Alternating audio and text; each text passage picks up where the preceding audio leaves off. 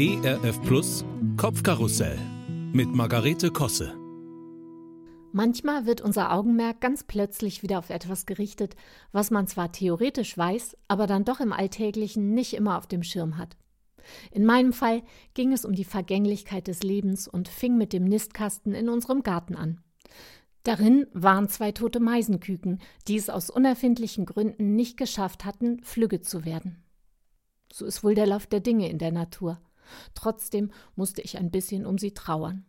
Über die anderen Küken, die jetzt fröhlich hier in den Gärten umherflattern, freue ich mich vielleicht später noch. Dann erreicht uns die Nachricht von zwei Todesfällen in unserem Bekanntenkreis. Mit beiden bestand für eine gewisse Zeit in unserem Leben ein engerer Kontakt. Das ist zwar Jahre her, trotzdem erschüttert es meinen Mann und mich und hinterlässt Bekümmerung und Fragezeichen. Während wir uns noch erinnern an so manche schöne Begegnung früher, an lustige Situationen, da entsteht das Bild dieses Menschen nochmal neu vor unserem inneren Auge. Und wir lachen und trauern zugleich.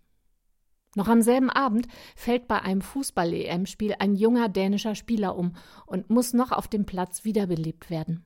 Unser Sohn schaltet den Fernseher aus und wir beten für Christian Eriksen. Er hat es überlebt, Gott sei Dank.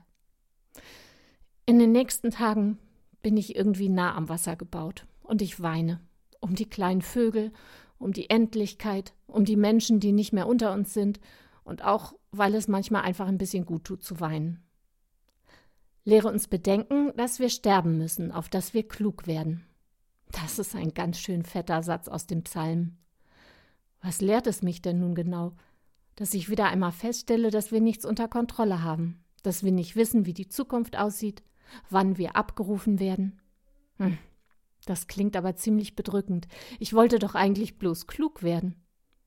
Also deute ich diese Aufforderung für mich jetzt mal so. Freu dich am Leben, an jeden Tag neu, an den kleinen Dingen, an deinen Lieben. Sag ihnen oft genug, wie gern du sie hast. Geh nicht unversöhnt schlafen und bedenk, was wirklich zählt. Bring die Dinge, die passieren, wieder in die richtigen Relationen, denn im Blickwinkel von Vergänglichkeit wird vieles in meinem Kopf wieder relativiert und zurechtgerückt. Im Internet kann man die Beerdigungsfeier für einen jungen Mann ansehen, Philipp Mickenbecker, ein sehr bekannter YouTuber, der mit seinen Freunden als The Real Life Guys durch abenteuerliche Erfindungen bekannt wurde. Er war in letzter Zeit viel in den Medien, auch weil er sehr offen mit seiner Krebserkrankung und seinem Glauben an Jesus umging. In einem der Interviews wurde nachgefragt, also das heißt, du kannst jederzeit tot umfallen? Worauf er antwortete, ja, du aber auch. Oh ja, lehre uns bedenken, da ist er wieder, der Satz. Die Trauerfeier ist etwas ganz Besonderes. Die sozialen Medien haben wirklich auch was Gutes. So viele Menschen könnten sonst niemals so viel Zuversicht auf einer Beerdigung miterleben. Ich fühle mich verbunden mit meinen Geschwistern im Herrn so nennen wir uns unter Christen. Und ich glaube, wenn ich nicht glauben würde, würde ich spätestens jetzt anfangen, darüber nachzudenken.